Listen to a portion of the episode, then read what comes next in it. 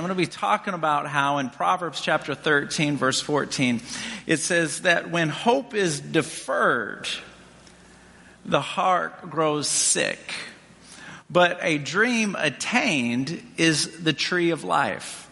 In other words, when you have an expectation in your life and it's not realized uh, until uh, too late, you know, you, you have an expectation that you're anticipating uh, coming to fruition within the next year, and then it doesn't happen. All of a sudden, your heart grows sick. If it doesn't happen in five years, it doesn't happen in 10 years, it doesn't happen in 15 years, then you start wondering if it's ever going to happen. It's hope deferred. And then there's this, uh, this flip side that when a dream does manifest itself, it's like a tree of life. You just enjoy it. You just love it. If you get the job that you've always wanted, uh, you get that raise or, or whatever it is that the dream is, it just continues to feed you. It continues to give you strength and energy. Uh, but uh, the, the same thing that gives you strength and energy can also become your enemy. Uh, if it fires you up because you believe that your expectation is attainable, when it's not attainable, it can bring you down, cause you to get depressed. Uh, you feel like your life is just uh, trash and, and nothing is ever turning around for you. You feel like the marriage stinks, the money stinks, the car stinks, you stink, everything stinks. Um, and, and so what gives you energy can also become your enemy at the very same time. It's very fascinating because God never promised to allow your expectations to come to pass. He did promise that his expectations would come to pass. And so what we have to do is we have to wrestle our life. And if you are taking notes, you know, underline that term. Your spirit and your flesh wrestle back and forth because sometimes your expectations seem like uh, they're so high that your reality is so low, the gap is too big and it's never going to really bridge. And so we got to wrestle through that. Uh, that's what I'm going to be talking about this morning. And so we're going to dive straight in and talk about um, two ladies in the Bible uh, by the names of Naomi and Ruth. Uh, Ruth, uh, chapter 4, verse 13 reads like this So Boaz took Ruth. Any of you that are planning on having a baby, uh, feel free to consider naming your son Boaz. He'll love you for that. He will love you. Uh, so Boaz took Ruth and she became his wife. And when he went into her, the Lord gave her conception and she bore a son. Then the women, the woman said to Naomi, Blessed be the Lord who has not left you this day without a close relative. And may his name be famous in Israel. And may he be to you a restorer of life and a nourisher of your old age. For your daughter-in-law who loves you, who is better to you than seven sons, has bore him. Then Naomi took the child, laid him, laid him on her bosom, and began, and became a nurse to him. Also, the neighbor women gave him a name, saying, There is a son born to Naomi. And they called his name Obed. He is the father of Jesse the father of David. So, in this short little paragraph, we're reading about two ladies, and both of them are mothers. One mother is older and seasoned, she's in the uh, winter of her life. Uh, the other mother is young. Uh, and excited and, and, feels like the, the world uh, is her oyster. Uh, but the older mother is who I want to spend time on today because she uh, went through so many battles in her life that many of her expectations that she was nurturing had fallen through um, uh, all hope, much like a rock would fall through a cobweb. Uh, so she's wrestling with the fact that her life is not going in the direction that she had hoped that it would. And so uh, this lady named Naomi, there was three things that she did to not only revive expectation in her life, but to actually attain it. You know, what the enemy would love to do is to come into your heart and pull all the expectation out. Expectation is an anticipation for the future, which means you look into your future and it makes you excited. Well, Naomi is not there. Uh, she's not looking in her future uh, and being excited. Quite the contrary. The reason is, is her husband just passed away, and her two sons passed away shortly after him. And so now she has two daughter-in-laws, one named uh, Ruth and the other named Orpah. And so here she is. She has no husband and she has no sons. She has no way of taking care of herself. So her, her life is just going from bad to worse to horrible. And so she looks at her two daughters and she says, Look, I can't take care of you. Uh, I can barely take care of myself. I'm going to go back home. Why don't you guys go back home to your families as well? Orpah said, Okay, I love you. I'm going to miss you, but I hear what you're saying. I'm going to go back home to my mom and dad. But Ruth looks back at Naomi and says, I can't leave you. I can't leave you. I'm staying with you. Your victories are going to be my victories. When you uh, have a battle, it's going to be my battle. We're going to go through this together. Your God is going to be my God, and your family is going to be my family. So Naomi said, Okay, uh, if that's the deal, well, pack your bags. I'm going back to my hometown. She, back, she went back to her hometown, and all of a sudden, point number one is identity. She began to wrestle with her identity. You see, I've got a picture here of the perfect family, and the, a picture like this comes in every new frame that you can buy at Walmart or Hobby Lobby. And when this is your expectation, you look at that and you look at your own life and you're like, no, not so much. And now we can take 600 Christmas photos and pick out the best one and make people think that that's our life, but we know the truth. And so this is what we wrestle with is the expectation of what we wish we had compared to our reality. And so we wrestle, first point number one is with our identity best way I can uh, uh, bring this point home is, is through an illustration. Uh, I've got, I'd like for Brother Dwayne to come on up here with uh, that bowl of water that he has. Right here, I've got ice water. Here, I have uh, room temperature water. And uh, what Brother Dwayne is, is bringing me is um, blazing hot water. Yeah, that's hot. Good. Very nice. Uh, Ty, I need your help this morning, girl. Why don't you uh, give Ty Tillman a round of applause? Come on up here. And, uh, you know, I used uh, somebody else. It's good to see you today. You have no idea what we're going to do, but she's never been shy in her life, so we're ready to go. All right, I want you to stand right here. And um, you smell good. Tell everybody what you're wearing. Michael Kors. It smells good. It smells good. Okay, we got to be tough this morning. Okay. Okay, we got to be tough, tough, tough. Have you ever sprained an ankle? Oh yeah. Lots of times. And lots you, of basketball. Uh, lots of basketball. Have you ever had to ice it? All the time. There we go. So we're, we're ready for this. So this is what our experiment is going to be. In a minute, you're going to take your right hand and you're going to put it to the bottom of that bowl with the ice in it. Okay? And we're going to do a three Mississippi count. Okay? or you're going to do a five Mississippi count, okay? Then you're going to take, you're going to pull that hand out. You're going to take your left hand and you're going to put it in the bottom of that bowl. Now we're going to take it easy on you. We're only going to do like a, a two Mississippi count or a three Mississippi count. All right. So on your mark, get set, go. One all the way to the bottom. All the way there you go. One Mississippi, two, Mississippi, four Mississippi.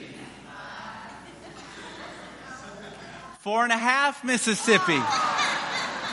Four, Mississippi. Give Ty a round of applause. Pull it out. Now put your hand inside that water right there. What's that feel like? Warm, hot? It's numb. What's the water feel like? You can't really feel anything. It's still numb. Is, it, It is- feels is the just- water is the water cold or is it hot or is it warm? It just feels room temperature. It, it was kind of cool at first, but it feels warmer now as my hand is So- unthawing. So it feels feels warm. Yes, it does. Okay, good, good, good. All right, pull your hand out of there. No. No. It feels good. It's Mother's All right. Day. It's Mother's Day. That's great. Okay, now take your right hand and put it in the hot water as deep as you can. One Mississippi, two Miss. You okay? Ready? All right. One Mississippi, two ah, Mississippi. hot. All right, put it in there. What's that feel like? Oh, it feels nice and cool. It feels cool? Yeah, it feels good. All right, let me just make sure I understood this right. When you put your right hand in, it was warm. When you're mm-hmm. putting your left hand in, it's cool. That's right. Mmm, give Ty a round of applause. Would you do that? Would you do that? You did so good. Here, let me help you down. There you go. Happy Mother's Day. I'm so sorry we burnt your hand on Mother's Day. There we go. Did you guys catch that? So she took her right hand and put it in, and it was warm. Then she took her left hand and put it in, and it was cool. Same water. Right hand in, warm. Left hand in, cool. What's the point? The previous experience directly influence the present perspective. So one person can go into a marriage in their family when they were growing up was like the Belvederes. They were the Brady Bunch. They go into the marriage and it's like, this is going to be wonderful. We're going to have 150 kids together. This is going to be fantastic. The person that they married came from a family that I came from, where it's blended and a stepmom, a stepdad, and stepbrothers and stepsisters, and you go into that marriage going, What's the difference? It's the same chapel, it's the same preacher, it's the same moment. What's the difference? The previous experience directly influences the present perspective. Are you with me? So, what is taking place with Naomi is her previous experiences were so rough, they were so intense, that when she came back home to see her family, everybody said, Naomi, which means joy. She says, don't, don't call me joy anymore. I'm changing my name. My name is now bitter. I want you to call me bitter from now on. So she began to change her identity. And naturally, when somebody begins to change like that and they knew the old Naomi, they say, What happened?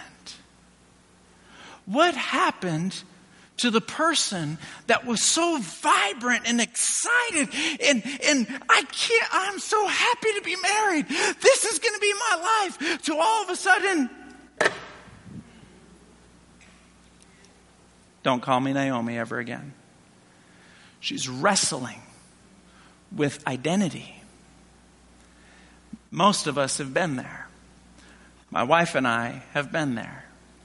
And um, after much coercing and promising to clean the house, I've, for several weeks in a row, I have compelled Allie to help me speak this morning. So, Allie, why don't you come up here and help me make this point?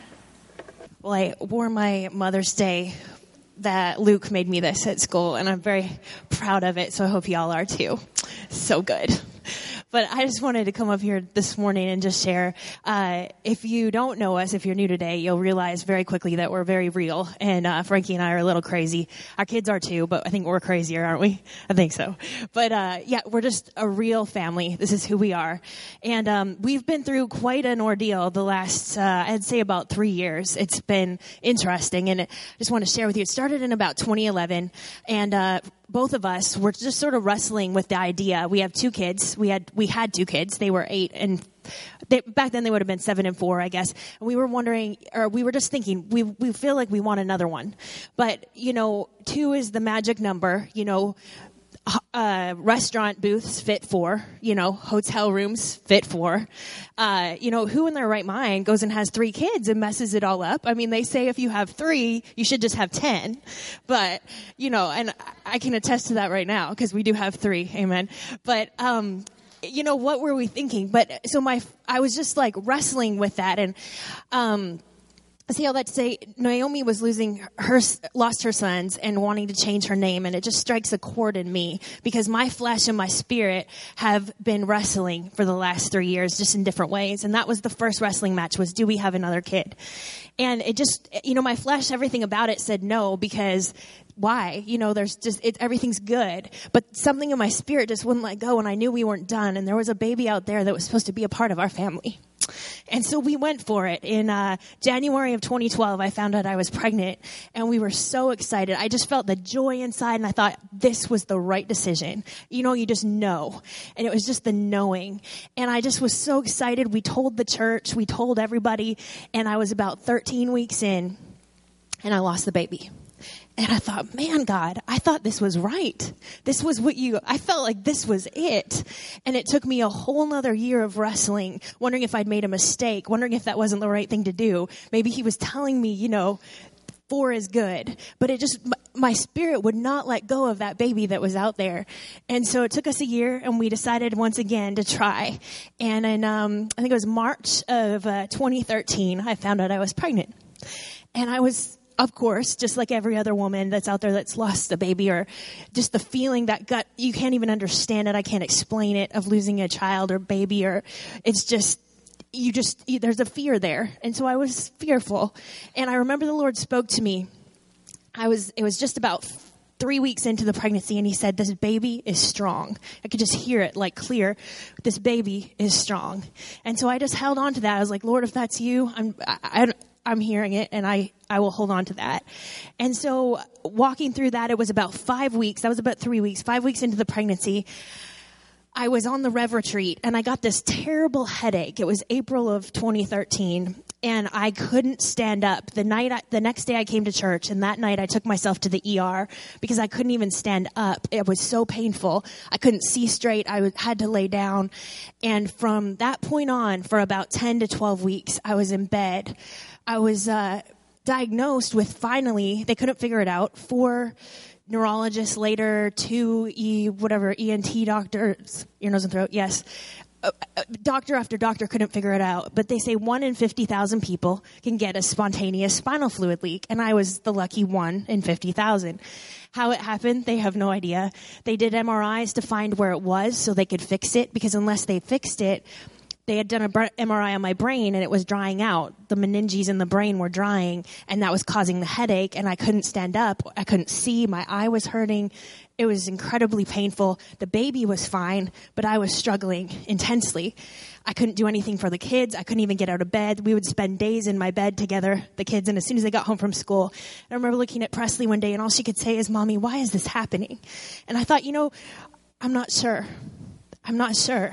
You know, I'm married to the guy that says we, we don't believe that God can, we believe that He will. And I'm sitting here going, God, you need to do something about this. I can't get out of bed. I'm sick. I'm having MRIs that I'm not supposed to have because I'm pregnant. And I, we were just in a situation of just utter there was moments where I just looked at Frankie and say, "What is happening to us?"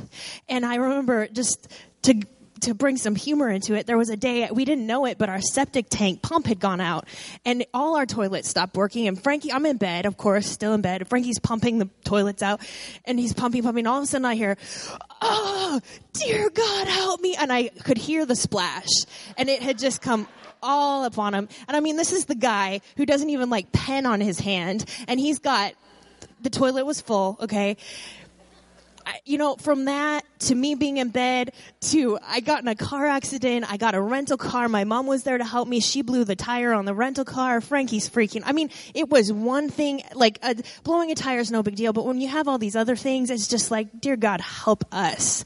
And we just sat through this season not knowing when it was going to end. And I remember that, um, the moment when the healing started, it got crazier before it got better. All that stuff started. It's like I was sick and then all the crazy started.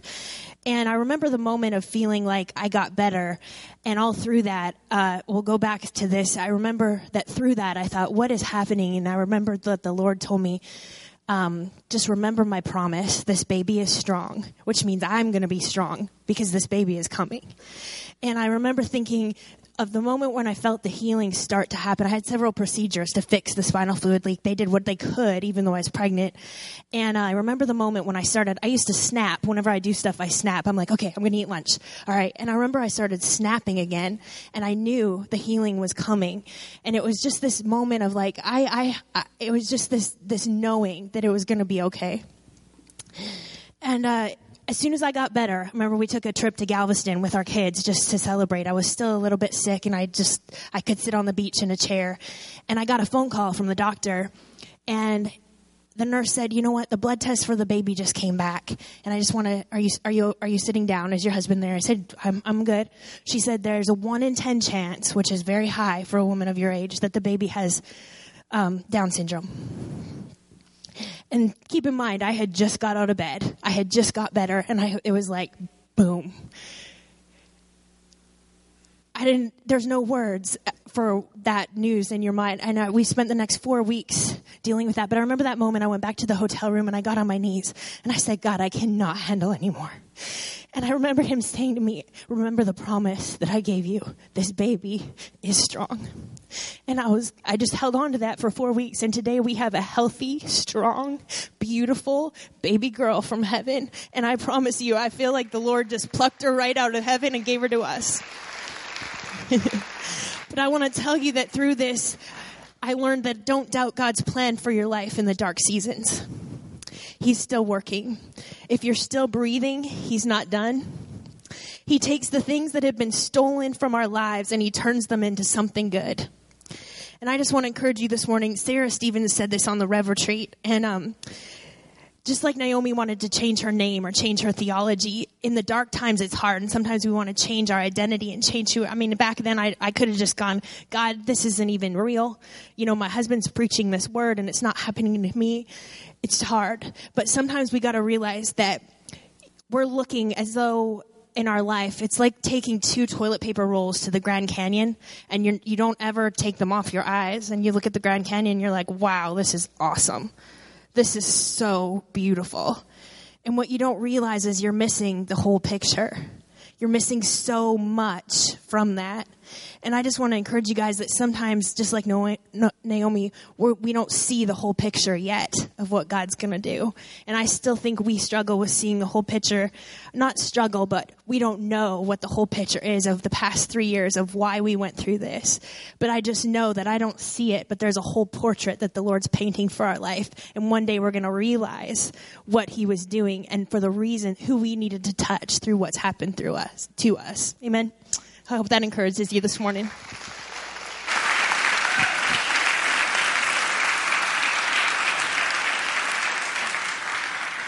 You know, um, one of the uh, points that I, I, hope you guys caught is is that wrestling of is God going to pull through? Is He not going to pull through? It's your spirit, it's your flesh, and if, if you're one of those people where you say, man, I don't know what you're talking about, God answers all my prayers, well, don't tell me about it because I'm going to have trouble liking you after that.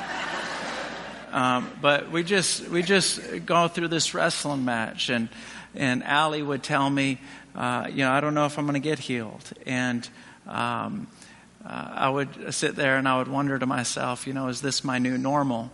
You know, is my wife never going to get out of bed again because none of the doctors knew what was going to happen? And there were moments where I thought, okay, this is my new normal. Okay, um, this is this is my life. And I just begin to accept it. And then I would feel deep down inside, and some of you may have felt this before, something on the inside of you saying, No, do not believe that. Don't believe that. Don't believe. And it's so quiet, isn't it? It is the, it is the softest whisper you'll ever hear. Don't believe that. Don't believe that. Don't believe that. Because what we want to do is we want to build a whole new mentality. We want to build a whole new identity. This is my life, and it's not getting any better. Don't call me joyful one. This is bitter. It's not getting better. And the minute you say that, it's almost like you can feel the Holy Spirit right down in here say, Don't say that. Don't say that. Don't say that. And so here, Naomi comes back and she's saying, Don't call me joyful one anymore. Call me bitter one. And there was a name for it. You know what's so interesting? Is I reread the book of Ruth last night. And it's so funny because after she made this big stand, don't call me Naomi, nobody listened to her. Nobody listened to her. Everybody continued to call her Naomi. It's almost kind of like, yeah, yeah, yeah, yeah, yeah, you, you be quiet. Hey, joyful one. You know, it's like, I told you, no, joyful one. And it's, it's so funny to me how sometimes we will just try to just allow ourselves to go into this ditch and the Holy Spirit will go, I told you, don't believe that. And he'll begin to pull you out and pull you up and pull you out and pull you up. But the first thing is this, is to hang on to our identity to remember who we are and to remember that God's pulling us up. Everybody say number two. Number two is investment. Now, I'm going to give you three points, and all three of them start with I, so hopefully that'll help you remember. The first one uh, is identity. The second one is investment. Naomi was in this season of life where she had realized everything is struggling just to hang on. Just, just hang on. Uh, my, my mom is, is a single mom and, and she told me, uh, that she is, she's always working so hard to hold, uh, her world together. So she's handling all these big moments, one after another, one after another, one after another. She's holding the whole world. She gets to the end of the day She's like, oh, my day is finally done. And then all of a sudden she looks at the trash can it's got to be taken out. And she just broke down and had a breakdown over the trash can, that it was full. And she was like, it wasn't the trash can. I had just been holding everything together all day long and I thought I was done. And then it was the trash needed to be taken out and there was no one to help me with the trash and I just broke. I don't know if you've ever been there but it's just that little tiny, not even a straw. It's just like a, just a, just a hair, and it just broke the camel's back. Just kaboom! And of course, my my half sister, her daughter, is looking at my mom like, "I'll take out the trash." and of course, it's all about the trash. But when things are just going so wrong, Naomi did something that was so incredibly wise. I don't even think she understood what she was doing. She all of a sudden shifted her attention from her and, and stop. I'm not going to walk around thinking, this was my life, that's my life. This was my life, this is my life. This is what I wanted, this is what I got. My life stinks. You see this? This is not me. See, she, she just said, you know what? Enough of me. I'm not even going to think about me. I'm not even going to think about my family. I'm not going to think about anything. My whole life now, watch this, is about investing into you, Ruth. It's not about me anymore. And I'll tell you, if any of us are ever going to do all that God has called us to do, we have to shift from being about us to about being about other people. You will never find a successful, selfish person. You can't find it. I don't care if they're a Christian or not. You can't find somebody that doesn't know how to give and, and, and to invest into other people and become, no one gets successful by themselves. They need people. And so people that are self-centered, they never achieve all that God has for them. And the sooner we do it, the better. And so here comes Naomi. She is going to now invest into Ruth. She's done worrying about her life. I'm done with my life. And sometimes God's got to take us through the most horrible situations just to get us to finally say that. So now she's going to invest into Ruth and she looks at Ruth and she says, Ruth, you need to get married. and I'm going to teach you how to attract this guy named Boaz. She goes, number one, and this is in the Bible go take a bath. and when I read that, I thought, how, how, where are you in life when that's step number one? The, the first thing you need to do is go take a shower. My gosh. You're killing us. Go to Bath and Body Works. Go get that spray. If you're not going to take a bath, put that spray on you. What's that? Axe. It's almost like Axe or those body sprays. It's almost kind of like a coat that will cover up the stink, you know? She says, it's in the Bible. She says, go take a bath. Number two, put on a dress. I'm like, do you want to teach her how to brush her teeth too? Like, how basic are we getting? Where was she at before you decided to invest into her? Then she says, go to his house. And she says, after he's done working, let him have some dinner and some wine. There's some things that only years can teach you. Let him get home, relax, chill out, decompress. You know what I'm talking about? Let him have something to eat, have a glass of wine, when he's laying down relaxing. Then, this is when we as men realize that we can't trust women. because you have already thought all this through. See, we think it's an act of kindness. No, no, no, no, no. You, you're way ahead of the game here. You poured the wine. So then, then you come in, she says, and then just lay next to his feet. Any woman that lays next to your feet, you know. You sleep with one eye open, your hand on the Bible, and the other one on the Glock. It's just. I'm just kidding. So she lays next to his feet and she begins to cause an attraction and a romance to take place. What I love about this is that they ended up getting married. They ended up starting a family. And Naomi was able to back up and say, when I first got a hold of this girl, I had to tell her to take a bath. How rough around the edges was she? So when you go from wrestling with your identity and then you just back up and say, you know what? My new identity is going to be to invest into people because I'm done being depressed and I'm done being down and I'm done being fussy about my own life. I'm done with it. I'm going in. So she begins to invest. And I like that she was rough around the edges.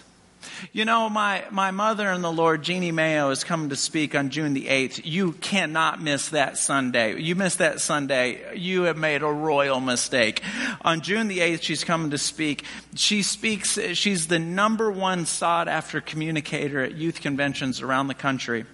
And the crowds that she speaks at are usually never less than 5,000. She's phenomenal. But I met her when I was 19 years old.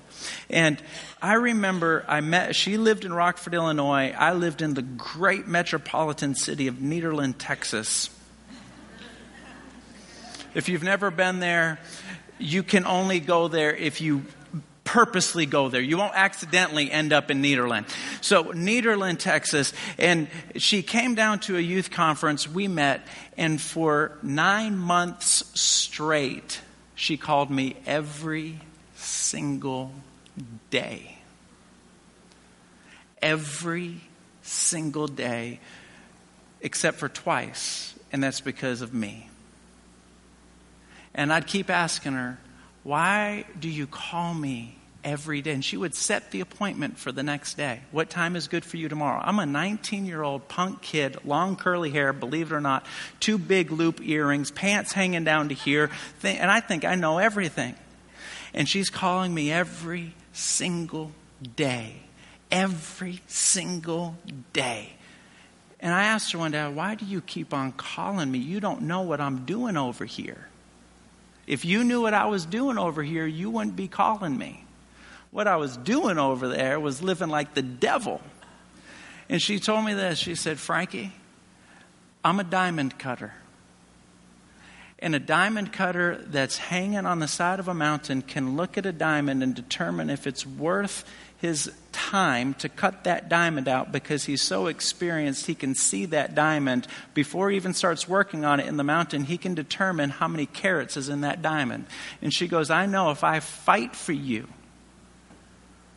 the return for the kingdom is going to be exponential. And i said i have no idea what you're talking about. She moved me to rockford illinois put me over the junior high youth group, and every single Wednesday night we'd go out to eat at Steak and Shake, God bless America, and we would talk about youth service. And she mentored me for three years. I stayed up there for five years and introduced me to my wife. I back up and I go, she has been living her life for four decades. I'm not the only Frankie. There's like 500. I used to think I was special. I was like, man, I'm kind of the bomb. And then I'd meet people older than me, and he would say, Oh, I know the trick. I know the trick. I was like 22 at the time, and he was, I remember this conversation, he was like 35. And he said to me, He goes, I know the trick. You know, you call Jeanne at night, you let it ring one time, then you hang up, and then you call back, and she knows that it's you, and you pick up the phone. I thought that was our thing. I thought that was our thing. She lives her life doing this for four decades. And I'm going to tell you something. Jim Carrey said it this way. He goes, I wish everybody could be rich and famous and have everything that they want so that they could finally find out that that doesn't fix anything. Point number three, and my last and final point, is I am. Identity, investing, and I am. That's what God calls himself. I am. You know, because he's not locked in time. He's not in the past. He's not in the future. He is everywhere. He's in the future and he's in the past. Wrap your head around that. And he's in the present. He's everywhere. He's I am. And so he looks at Naomi and he does something phenomenal that only God can do. Ruth has the baby. She brings her baby to Naomi. Naomi takes the baby and begins to nurse the baby. Come on, let your brain go there. She's a grandmother at this point. She's nursing the baby. Things are flowing out of her that she thought would never flow out of her. God oversees time. And then the neighbors, the women, they said, God has given Naomi a baby. It doesn't say that God gave Ruth a baby, He gave Naomi a baby. And so here Naomi is got this grandson given to her in a way that she never thought it would come. It didn't come from the person that she thought it would come from. It didn't come when she thought it was going to come from. It didn't come how she thought it was going to come. Can I say that again? It didn't come the way she thought it was. It didn't come from who she thought it was. It didn't come from how. So now she's holding this baby. This baby's name was Obed. He had a son named Jesse. Jesse had a son named David, aka King David. If Naomi would have had her way, she would have had sons, and she may have had grandsons. But God wanted to give her a king. His ways are above our ways. And their timing is so much better. Hang on to your identity, commit to investing, and remember God's name is I am.